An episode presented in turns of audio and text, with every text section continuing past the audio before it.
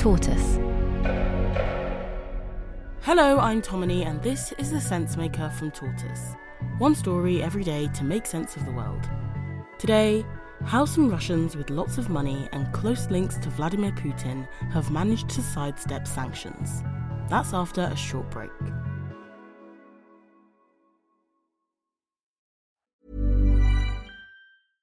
Hey, I'm Ryan Reynolds. At Mint Mobile, we like to do the opposite of what Big Wireless does. They charge you a lot, we charge you a little. So naturally, when they announced they'd be raising their prices due to inflation, we decided to deflate our prices due to not hating you.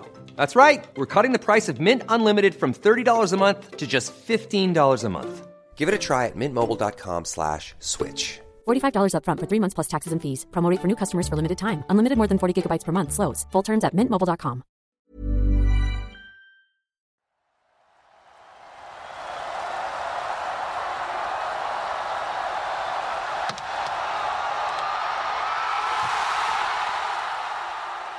That was the sound of spectators in the Birdcage Olympic Stadium in Beijing in 2008 as Yelena Isinbayeva set a new world and Olympic record in the women's pole vault. From that moment, she was the greatest women's pole vaulter of all time. Yelena Isinbayeva returned to Moscow a hero of Vladimir Putin's Russia and a favourite of Putin himself. He received her in the Kremlin. He ordered her to be given the honorary rank of major in the Russian armed forces. In 2015, she marched in Red Square in uniform, a symbol of Russian athletes' support for the annexation of Crimea. In her spare time, like so many Putin favourites, she became rich.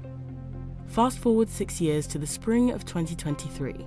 Russia's been at war with Ukraine for a year, and Yelena Isinbayeva, a huge celebrity at home, goes missing. For a month. In late May, she turns up in Tenerife. Life is good on the Canary Islands if you have money, but Yelena Isinbayeva finds herself condemned at home for fleeing the motherland in a time of crisis, and condemned abroad as a privileged Russian sanctions dodger. According to one report, Yelena Isinbayeva was flown to the Canaries in a chartered cargo plane. This sounds plausible. She has been personally sanctioned by Ukraine since 2014, and since the full blown invasion of Ukraine last year, private jets and super yachts linked to sanctioned Russians risk being seized if they try to land at Western ports. Even in Turkey, they aren't all that welcome. No war in Ukraine! Paranoid. Don't let him come to this place! Go away, Russian ship! Go away! But rich, sanctioned Russians have still been able to live comfortably in the West since the invasion. In Europe, which is behind the US in terms of the number of people on its sanctions lists and the effort it puts into enforcement, and the UK, especially the UK.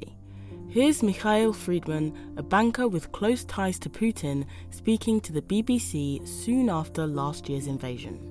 Right now, the fact, because you are actually trying to do business in the West, the answer no. You should go back to Russia. On that occasion, he was complaining about being sanctioned and having his bank accounts frozen even though he didn't support the war.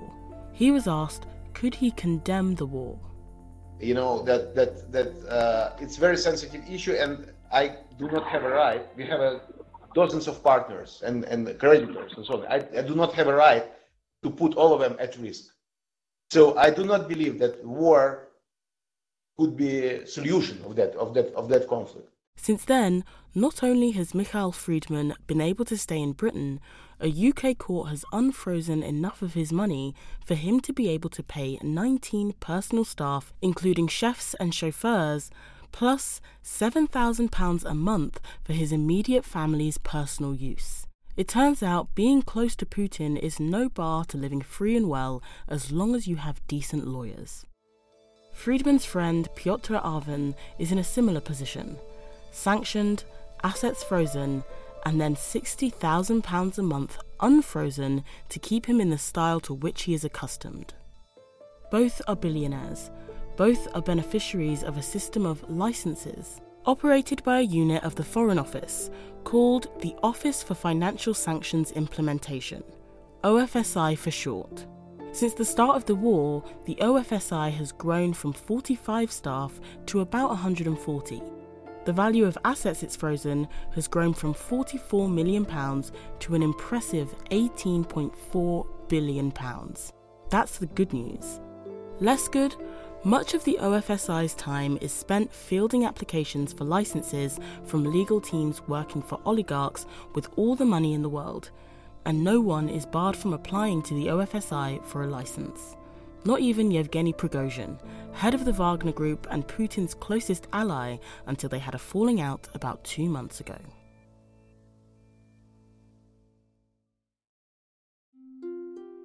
Last year, Yevgeny Prigozhin asked the OFSI for permission to hire a squad of London lawyers to sue Bellingcat for defamation.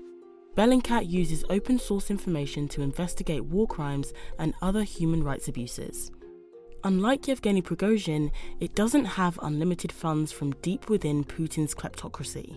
The OFSI granted his request anyway. Not that long ago, a few months ago, at the end of last year, he finally after all of these years, just came out and said it was a sort of Scooby Doo moment where he sort of pulled off his mask and said, Actually, I've been lying for the last five years and I really did found the Wagner Group. Um, so it was arguably the most abusive piece of um, sort of uh, defamation uh, litigation in this country's history.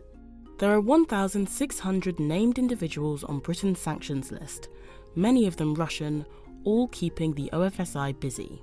Helen Taylor, a senior researcher at Spotlight on Corruption, says the UK has been, quote, quick to flex its muscles on sanctions, but less clear on how to respond when the rules are broken. How does it respond? In most cases, we don't know. The OFSI won't say who gets licenses or why, or how it goes about enforcement.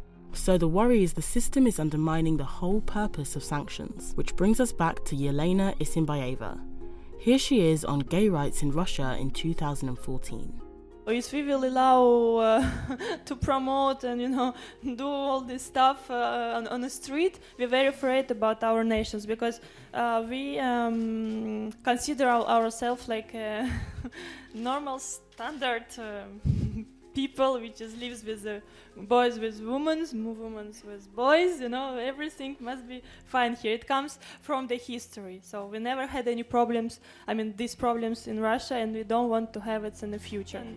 Heaven forbid that she might run into anyone with a different idea of normal on the beaches of Tenerife. Thank you for listening to The Sensemaker from Tortoise. This episode was written and reported by Giles Whittell. It was mixed by Emmy Harper. tortoise.